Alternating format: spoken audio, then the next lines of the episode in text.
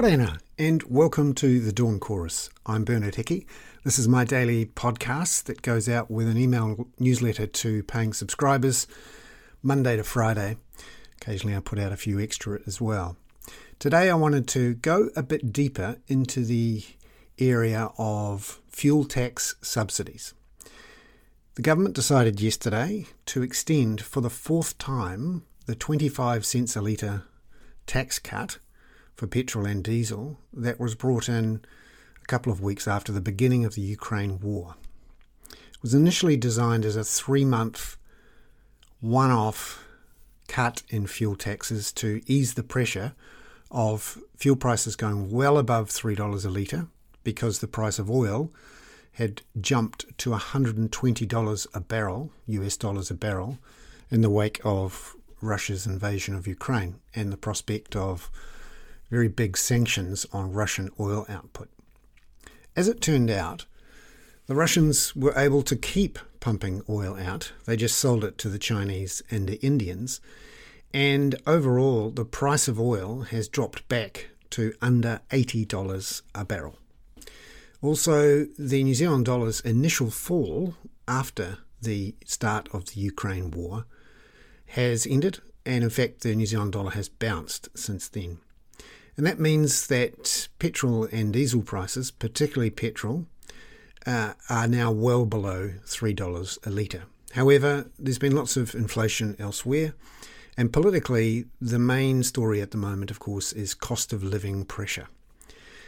The new Prime Minister, Chris Hipkins, has said his main focus is to look at what he calls bread and butter issues helping people who are struggling with high inflation and discarding projects and spending that the government is doing to really focus on helping those people who need it most because their incomes are not keeping up with wages. So, one of his first acts was to extend that fuel subsidy through to the end of June, although no one actually believes that will actually end at the end of June, because remember that's three months before the election. So effectively, it's now permanent. And it would be hard to see National uh, d- reversing it if they were to get into power. They've been very cagey so far on what they would do. So it looks like it's in, permanently in place. Now, this is not a cheap thing to do. It costs $2 billion so far. This extension for three months is going to cost $718 million for three months.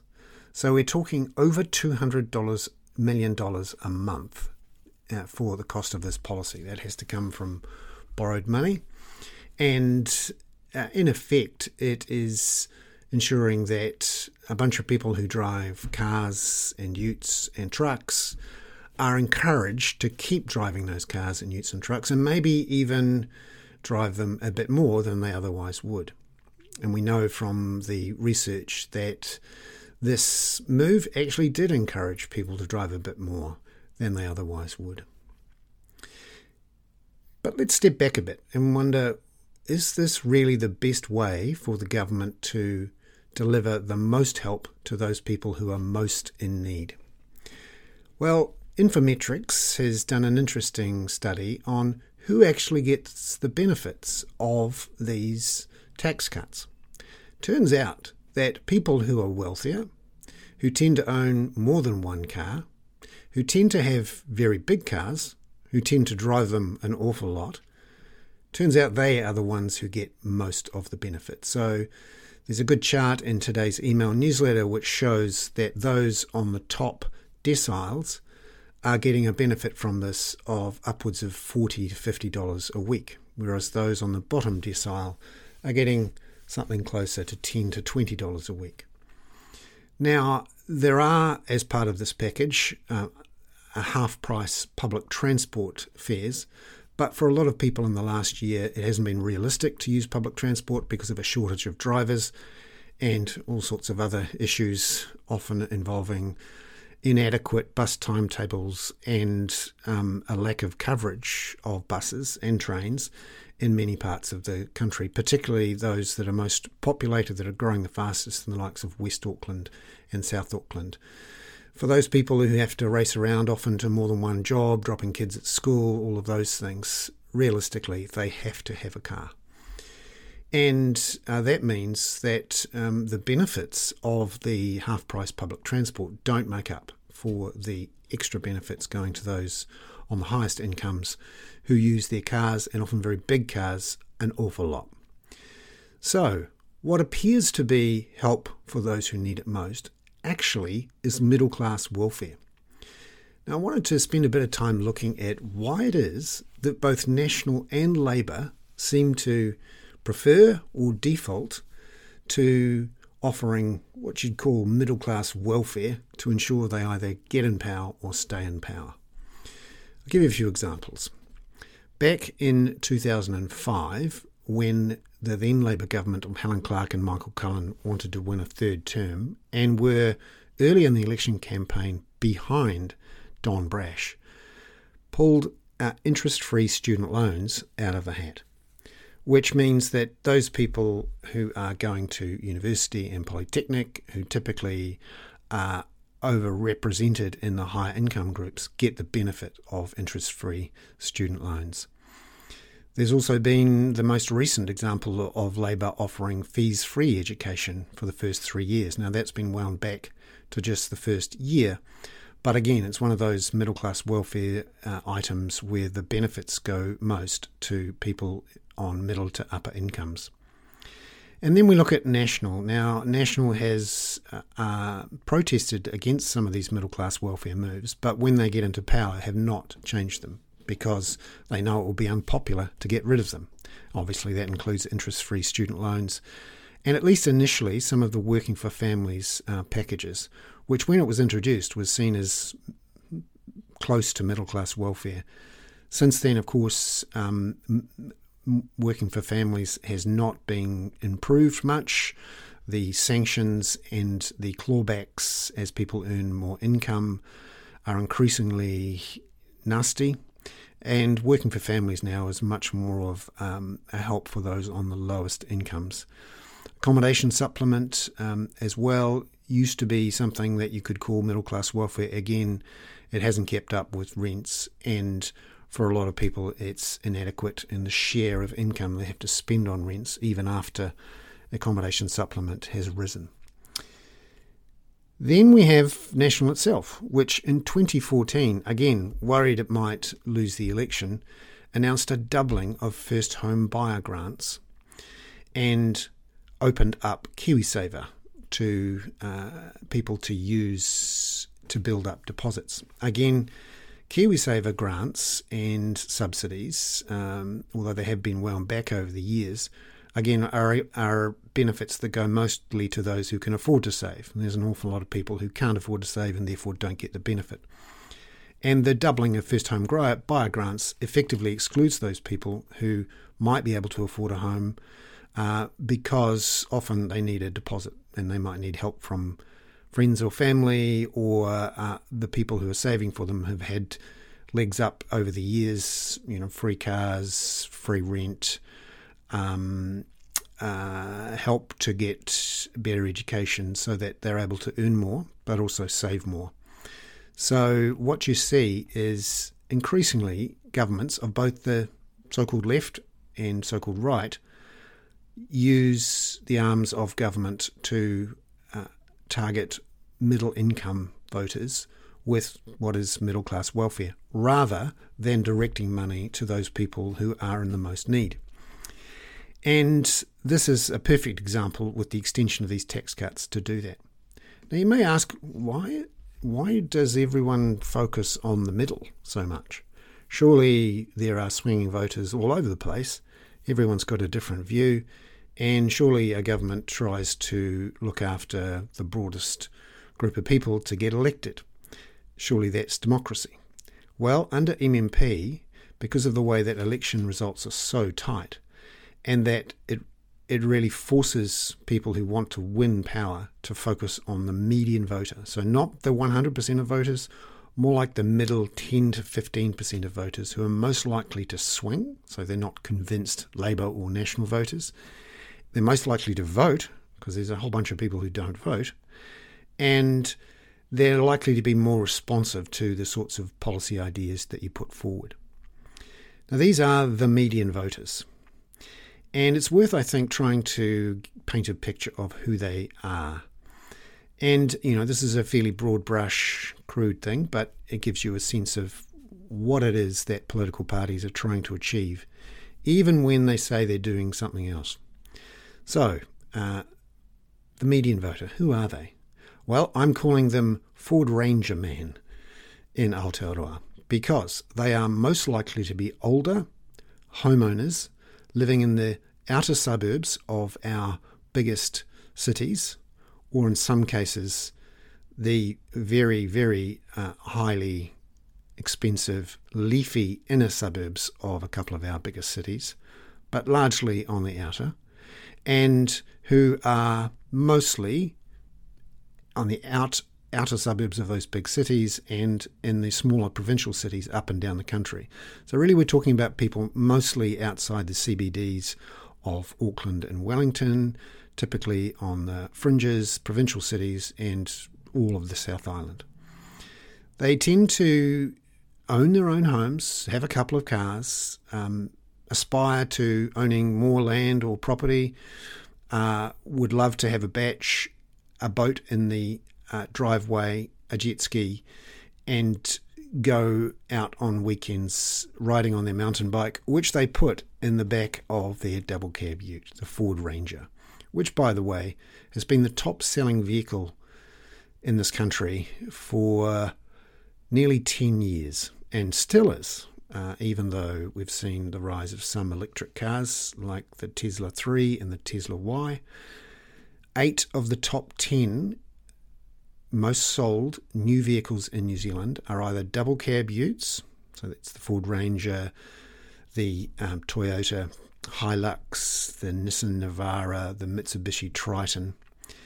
So they're double cab utes, or they're SUVs. So the Mitsubishi Outlander, the Toyota RAV4, uh, that sort of thing. So they're bigger, heavier cars or double cab utes. And they are uh, very popular, but increasingly heavy and use increasingly large engines, often diesel engines. They are um, incredibly popular. So, this group, which I'm calling Ford Ranger Man, is very closely watched by both political parties through focus groups and uh, doing the best they can to understand their views. And it's pretty clear now, after 20 or 30 years of focusing on Ford Ranger Man, certainly the last decade, that we know what they're interested in, what they're not interested in, and uh, what they're likely to respond to. So, they love it when house prices are going up. They love it when mortgage rates are going down because often when mortgage rates go down, house prices go up. They love it when fuel prices stay low. They love it when no one is telling them where to drive, how fast, whether to be locked up, what type of barbecue to use, and uh, whether or not uh, public land, public resources, parks, beaches are uh, under the control or at least uh, in shared control with tangata whenua. So co-governance is not popular with Ford Ranger Man, and neither are rising mortgage rates or falling house prices. So governments of both flavours tend to think about how do we reward and enable, or at least avoid, Ford Ranger Man from getting upset to make sure we either win government or stay in government. So we've seen uh, the likes of the fuel tax levy cuts, the fuel levy cuts in the last um, year or so, but also things like National Party's doubling of first home buyer grants in 2014 and uh, a real breakout of the protests last year against the ute tax and also against co governance. And it's one of the reasons we've seen uh, the change of leadership in Labour and the refocus on bread and butter, Upper Hutt, West Auckland, Christchurch, Napier, Tauranga issues, not CBD, uh, Central Wellington, uh, issues, not on buses, busways, cycleways, those sorts of things.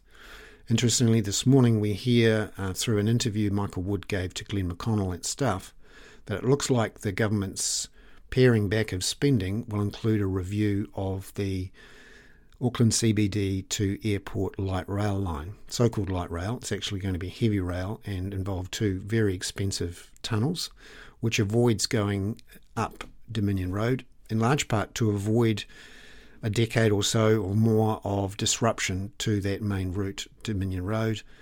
Uh, orange cones, turns out, are not things that Ford Ranger Man loves, or maybe would love to drive over if they could.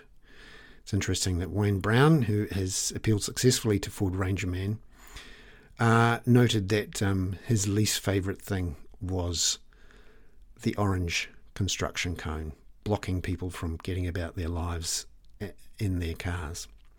And another good good uh, example of, of how Ford Ranger Man thinks and what is most important is uh, when there was discussion about a second bridge for the Auckland Harbour that was going to be dedicated to buses and cycling. The then National Party leader, Judith Collins, piped up and said, That is crazy. Surely, if you're going to add a, a bridge, it should be for extra cars. And um, it's not feasible for people with families to get around Auckland on bikes. And the example given was how are you going to get your kids to netball practice? And uh, that, that's a, a, good example of how people who have built their lives around a suburban lifestyle, getting around in cars, and uh, having the freedom to um, drive around without having too much congestion, see the way that government operates. I've included a bit more detail about Ford Ranger Man in uh, the email today, but I thought it was useful to try to explain and frame my uh, view of how governments of both the centre right and the centre left somehow tend to self correct either under pressure or as a default position, self correct to focusing policies on the middle and not ensuring that funds do get to those who are most in need. If that was the case, both parties would be significantly increasing benefits, accommodation supplement, reforming working for families, effectively funneling a lot more of taxpayer cash to those people on the lowest incomes. It, eh, also revisiting the idea of a very high and very comprehensive GST rate. I include in today's email newsletter the latest analysis from the IMF on who has the best slash worst uh, value added tax or goods and services tax system in the world. It turns out New Zealand has the most comprehensive punitive GST rate in the world. It covers the highest proportion of goods and services in the world, particularly food and, and, and drink and vegetables. And secondly, it collects the highest share of GDP in the developed world. So the weight of tax revenues is the highest on GST rather than other types of taxes in New Zealand. And that's large part because we're the only country in the world that is developed that does not have a tax on capital gains or wealth in the way that every other country does. Interestingly, the IMF is recommending that Australia, which excludes food from its GST, should try to um, improve the breadth and coverage of its GST, but also recommends that the government removes some of the su- eh, subsidies it has for homeowners who sell their uh, owner occupied home uh, uh, capital gains tax free. So the, the, IMF is recommending Australia actually improve its capital gains tax, uh, even though Australia already has one. So um, the reason I point out this GST issue is that we have built a tax system over the years, over the last 30 years, which was which has progressively increased the weight of tax on those who have to spend 100 or more than 100% of their income on goods and services, therefore they're not saving. And secondly, um, it has focused a lot of the attention on PAYE tax. So those people who are workers paying PAYE and spending all of that PAYE on goods and services have the highest tax. And uh, those people who get a lot of their income from capital gains and who are able to save a lot, they are relatively less taxed.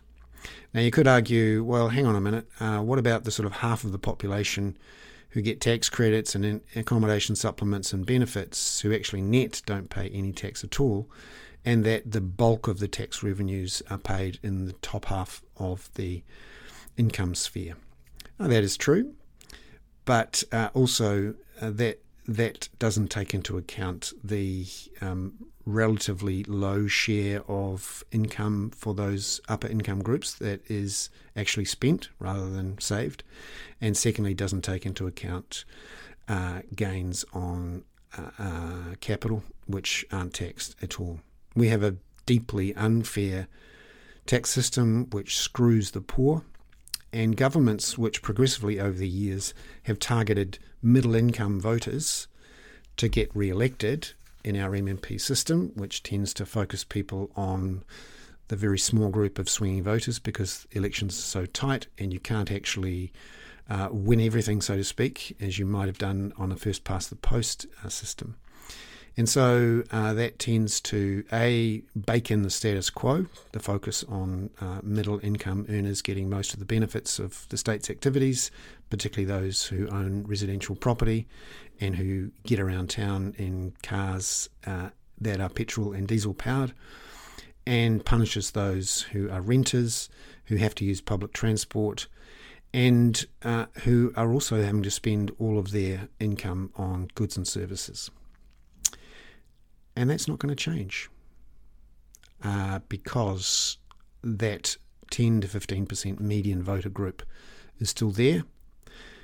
There is the chance in the long run that the number of renters eventually overwhelms the number of landlords. This is sort of inevitable result of a larger share of the housing stock being bought out by landlords. And as the population although we used to think it was aging, actually isn't so much anymore, in part because we have so many young migrants. That um, if you saw the population of renters, people who wanted to live in CBDs, who liked public transport, that you had more and more of those people uh, uh, willing to vote for those sorts of policies, that somehow you'd have a change of political situation. Well, unfortunately, that sort of natural demographic benefit of um, an, an increasing part of the population who are interested in living close to CBDs, in apartments and townhouses, not having cars, preferring buses and trains, and uh, and bikes, and also who um, you know are earning PAYE and the likes. That's going to be a large share of the population. The trouble is, uh, many of them don't vote, and also many of them are leaving the country and are being replaced by temporary migrants who also are much less likely to vote.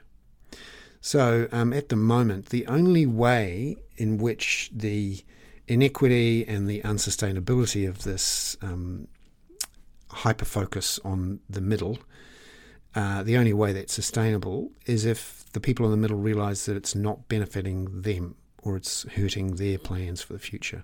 And that's where the issue of finding deposits for kids comes in and the risk that your kids who can't afford a home in New Zealand eventually leave the country and you have to watch your grandkids grow up somewhere else. That for me is the only way that those in the middle, Ford Ranger man, will start to revisit the um, the problems with the existing system. If it's clear that the end result is they have to watch their kids grow up on WhatsApp and that beautiful double cab ute with the bikes and the jet ski and the boat is something that they tow to the beach on their own and have to send pictures on WhatsApp of the fish they catch or the wonderful summery day to some poor son in law and daughter and grandkids stuck in London or Brisbane uh, looking at the pictures and liking and sharing them. And that's the extent of their engagement with their grandkids on that cheery note, I'm Bernard Hickey. That was the Dawn Chorus for Thursday, the 2nd of February. Ka kite anō.